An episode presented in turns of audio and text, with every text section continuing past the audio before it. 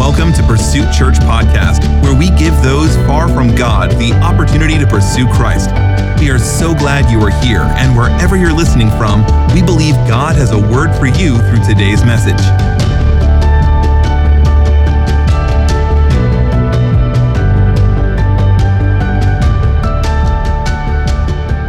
Welcome, everyone, to Pursuit. We're so very happy that you can join us today in our service. Thank you so much for leading us into worship. What a wonderful job that they did this morning. I can't wait to go back online and watch it again. That's how good they do. Hallelujah, Jesus. Before you're seated, I want to read from the book of Hebrews, chapter 3, uh, starting with verse 7. Hebrews chapter 3 verse 7 through 15. It says, and I'm reading from the NLT. You can read from whatever version. It's just a little easier with these set of verses. So it says, That is why the Holy Spirit says, Today, when you hear his voice, don't harden your hearts as Israel did when they rebelled, when they tested me in the wilderness. There, your ancestors tested and tried my patience, even though they saw my miracles for 40 years. So I was angry with them, and I said, Their hearts are always turned away from me. They refuse to do what I tell them. So in my anger, I took an oath they will never enter my place of rest. Be careful then, dear brothers and sisters. Make sure that your hearts are not evil and unbelieving, turning you away from the living God. You must warn each other every day while it is still today so that none of you will be deceived by sin and hardened against God. For if we are faithful to the end, trusting God just as firmly as when we first believed, we will share in all that belongs to Christ. Remember what it says. Today, when you hear his voice, don't harden your hearts as Israel did when they rebelled. This morning, I want to speak on if not now, when. You may be seated this morning. The word that I want to focus in on is that word today. The writer of Hebrews said, Today, when you hear his voice, don't harden your hearts. You must warn each other every day while it is still today, so that none of you will be, de- will be deceived by sin and hardened against God today. The key word is today. What we have is today. All we have is today. And so the only thing that matters right now is today. What are we going to do today? Ronald Reagan said, If not us, who? And if not now, when? Theodore Roosevelt said, Do something now. If not you, who? If not here, where? If not now, when? Now, when somebody asks the question, if not now, when, there is this sense of urgency behind it. There is a sense of importance attached to it. The person that asks this type of question does not do so just to create conversation or to fill up time. But when somebody asks such a question, it is because they must know the answer, because the answer is important, and the answer to the question is urgent. And so when men such as Reagan or Roosevelt asked this type of question, they did not do so distractedly or casually or carelessly. No, they asked the question because the thing that the question was in regards to was of utmost importance. The question is pertained to something of extreme importance. And man does not ask such an urgent question because he believes he has time to contemplate or that he has time to continue weighing his options. But rather man asks such a question because he understands that he does not have much time left. He understands that his time is limited. His door of opportunity is very narrow. His chance to act is very short. And because he understands this, it leads him to ask the question if not now, then when? If not here, then where? If not me, then who. This morning, there are some things that we must understand. The first thing that, that we must understand is, is that we don't have unlimited time. Unlimited time is not something that we have. And the reason the writer of Hebrews does not focus on tomorrow, but rather today, is because he understands his time is limited. Today is what matters because time is limited. Time will run out. Time will end. Time will not go on forever. We do not have much time. And so, if there's something you want to achieve, you better do it now. If there's something you want to see, you better go and see it now. If there's something you want to have, you better go after it now. If there is a desire within your heart, you better make plans to make it happen now, for time is limited. Time will run out. The Christian must understand that their time is short. There are only so many more hours left to pray. Church, there are only so many more opportunities we have left to go to our knees. There are only so many more times that we will be able to lay ourselves on the altar. There are only so many more times that we will be able to pray for our lost loved ones. There are only so many more times that we will be able to close our closet and shut everything off and intercede for our lost and broken world. There are only so many more times that we will be able to seek after the mercy and the forgiveness of God. And so I ask the church, I ask the believer, if not now, then when? If not here, then where? If not us, then who? If I'm not going to change today, then when am I going to change? If I am not going to commit today, then when am I going to commit? If I am not going to pray today, then when am I going to pray?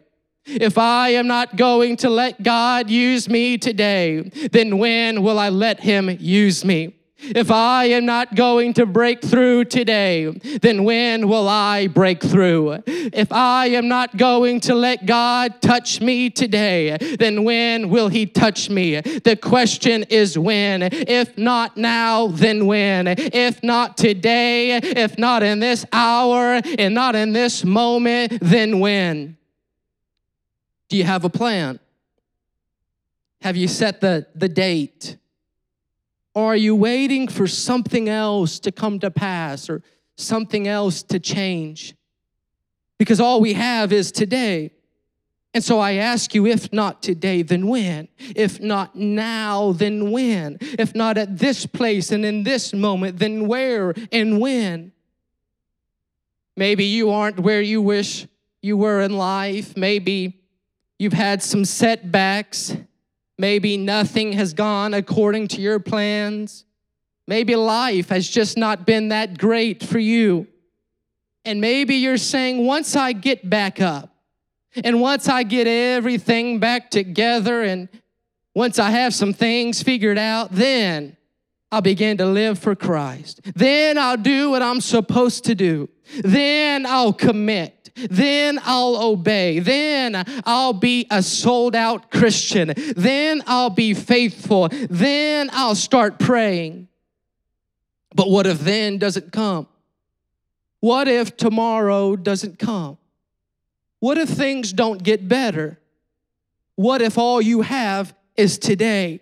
What if all you have is right now, in this moment, this time and place? Then what? Well, you wasted today. You didn't act today. You didn't use your today. You threw away today. What we must understand is that where we're at right now is where we're at. Maybe it's not great, but that's where we're at. Maybe it's not beautiful, but that's where we're at. That's where you're at. Look around, church. That is where you're at. And so I must ask you today if you want to change in your life, if you want something more, if you want something different, if not here, then where? If not now, then when? Why not today? What we must understand is that Jesus is returning very soon. And no matter if we get on fire for him or not, he's coming soon. No matter if we start living for God or not, He's coming. No matter if we have revival here or not, Jesus is still coming back very soon. Even if we don't bring one more person to church with us, Jesus is coming back. Even if we don't have any more visitors in our church anymore, Jesus is coming back. Even if no more are, are, are baptized or set free or delivered, Jesus is coming back. But even though our time is short and our time is limited, there are a lot of people who still need to hear the message of the cross. There are still people who need to be set free. There are desperate people, even in our city, who don't know who to turn to. Broken people in our town that hide their brokenness and pain behind a smile and a cheesy joke, but they're waiting for someone to go up to them and ask them, Will you come to church with me? Will you sit beside me in church? Will you come worship with me at church this Sunday? We have a town of people who still need to hear the gospel message and, and feel the presence of Jesus. And, and so I ask the church this morning are you uh, willing to win a soul? Uh, are you willing to invest in one lost, broken person? Are you willing to knock on your neighbor's door? For Jesus is coming back. Whether we win them or not, Jesus is coming back. Whether we witness to them or not, Jesus is coming back. Whether we win any more souls to God, whether we fill any more seats in this place or not, Jesus is coming back. For we're in the last days and our time is short, our time is limited. But is there anybody willing to win a lost soul in the last days? Maybe you say, well, one day, one day I hope to win a soul to God. One day I hope to be used by God. But I ask you, if not now, then when? If not today, then when? If not here, then where? If not you, then who? What we must understand is that we can have as big of a move of God as we want. We can have as much deliverance as we want. We can have as much healing in our services as we want. We can have as many people in our church as we want. It's up to us. If we really desired it, we would have it. If we really wanted it, we would go out and get it. If we really wanted to see it, we would go out and make it happen. See, revival happens when at least one individual is not content on having church without it. Revival happens when at least one person gets fired up enough to bring somebody with them to church every time he or she comes. Revival happens when at least one person decides that they're going to pray and they're going to fast and they're not going to stop until they see revival. Revival happens when at least one person realizes that they can make a difference. Revival happens when at least one person realizes that revival starts with them. One person can open the door to revival. One person who will let God use them can open the door to a citywide revival. One person who will go out of their way and not wait for everyone else to catch the burden and catch the fire, but instead go out and be an instrument for the Lord forward and go talk to people and go invite people and go bless some people in the name of Jesus Christ. That's what will bring revival. You say, I want to see revival. But I ask you, if not now, then when? If not here, then where? What we must understand this morning is that God is big enough to do anything. God is big enough to do anything. But more than that, it's His desire to do it. I said, it's His desire to do it. In other words, He's gonna move somewhere, church. And if He is going to move somewhere, it might as well be here. If he's gonna have his way somewhere, it might as well be here. If he's gonna heal anybody, it might as well be in this place. If he's gonna touch anybody, if he's gonna have revival, if he's gonna move anywhere, it might as well be here. I don't wanna just hear about it. I'm tired of hearing about it, but I want to see it. I want to see it, church. I've got to see it. I want to feel it. I've got to feel it from the top of my head down to the lowest part of my toe. I've got to feel it. Church, I want to feel it. If he's going to move anywhere, why not here? If he's going to touch anybody, why not in this place? If he's going to have revival, if he's going to stir some people up, it might as well be here it might as well be now. It might as well be in us. If God is ever going to use anybody, might as well be you. If God is ever going to set a church on fire to preach to the lost eh, in the last days, it might as well be this church. If God is going to use anybody in 2022, it might as well be you and you and you. God wants to use you. God is calling you. God wants to move in you. You say, Pastor, why don't you want to hear about it anymore? You said you didn't want to hear about it. You're tired of just hearing about it. Are you jealous of what's going on in other churches? Do you wish it was happening here in your city, in your church? Yes, church, I'm jealous Oh, I'm thankful that God can move in so many places and, and in so many ways. And, and I'm thankful that the, the apostolic truth of Jesus Christ is all around the world today. But I'm jealous for my own move of God. I'm jealous for some deliverance. I'm jealous for some healing. I'm jealous for an outpouring of the Holy Spirit. I'm jealous for revival in the city of Russellville. Holy Ghost revival church. I'm jealous for my own move of God. And so I ask the church today if we're going to see a move of God, why not now? Why not in this place? I was in a service a few years back. It was a Friday night revival service. They were having services all throughout the week. And there was a man in a wheelchair at the very front of the church. He was so close that his wheels were against the platform.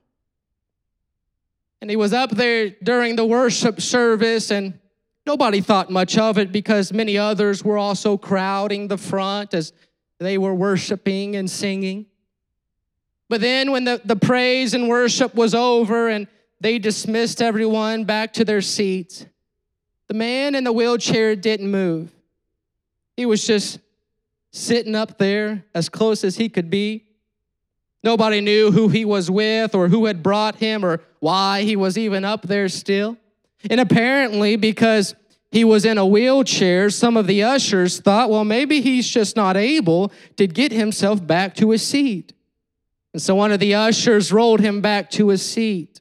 And the service continued, and, and, and the preacher started preaching. And it must have been about 10 or 15 minutes after they had rolled that man back to his pew that this man in his wheelchair began to roll himself back up to the front of the church, again to where his wheels were up against the platform. And despite it causing a distraction while the preacher was preaching, the preacher just continued to preach. And probably for about 30 minutes or so, the preacher went on with his message. And the man in the wheelchair just watched from the closest seat in the house, right up there against the platform. Nobody knew who he was. Nobody knew uh, why he had come back. He was a visitor. Nobody knew who he was, uh, but he was just sitting up there, the best seat in the house. And finally, the service was coming to a close and the musicians and the singers were coming back. And this was one of those churches that always have an altar call and a, and a good altar service after the message. And, and so people would come up to the front and pray and worship and, and that sort of thing. And finally, the preacher had come down to the man in the wheelchair. And the next thing we all see is the preacher bends down and he picks up this man. And the man is just leaning upon his shoulders the preacher is holding him up. And then the preacher begins to walk from one side of the church to the other while holding this man up. Evidently, the preacher understood why the man in the wheelchair was there that night and why he had rolled himself back up to the front, for he couldn't walk. He needed a wheelchair to get around, but he didn't want the wheelchair anymore. He wanted to walk.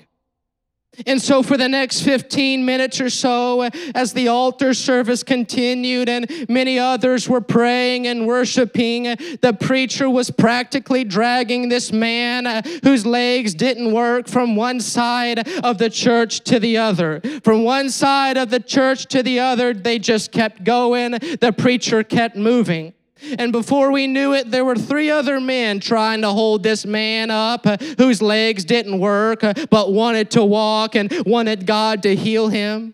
And so they kept going from one side of the church to the other. In faith, they kept moving. They were all praying. And then slowly it began to happen. It was a struggle at first as they kept moving from one side of the church to the other. It looked as if the man had begun to gain some strength in his leg, some strength that wasn't there before. And then two men backed off, and, and then a third man backed off off. And then it was just the preacher again. But now the man who was in the wheelchair was doing most of the walking from one side of the church to the other. The man had begun to take some steps without the help of others. And then, without the help of anybody else, the man was walking on his own from one side of the church to the other. The man was using the strength, the, the own strength strength in his own legs. Church, let me tell you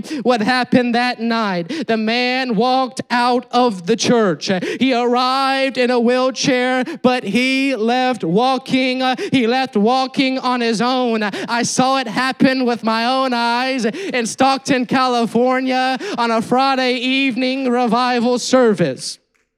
And you know, what that man must have asked himself before he showed up to that revival service that night. He must have asked himself, if not now, then when? If I don't receive it tonight, if I don't receive my healing, if I don't receive my miracle, if not tonight, then when? If not here, then where? The man came with the belief that God was gonna move, and if he he was gonna move, it might as well be in me. If God is gonna heal anybody in this service, it might as well be me. And so don't mind if I get as close as I can to the platform. And when you take me back, I'm gonna roll myself back up to the front because I've come with some expectation. I've come with some hunger. I've come with a belief that God is gonna move, and it might as well be in me. Church, why don't you make up your mind this morning? If God is going to use somebody, it might as well be me. If God is going to touch anybody, why don't it be me? If God is going to set anybody free, why not me? Don't wait, but make up your mind today Today is what you've got. All you've got is today. So seek Him today. Find Him today. Pray through today. Get on fire today. Today is what you've got, church. All you've got is today. Thank you for joining us today. Be sure to subscribe and share this podcast with your friends. For more information about Pursuit, visit pursuitchurchar.com. Thank you for listening and see you next week.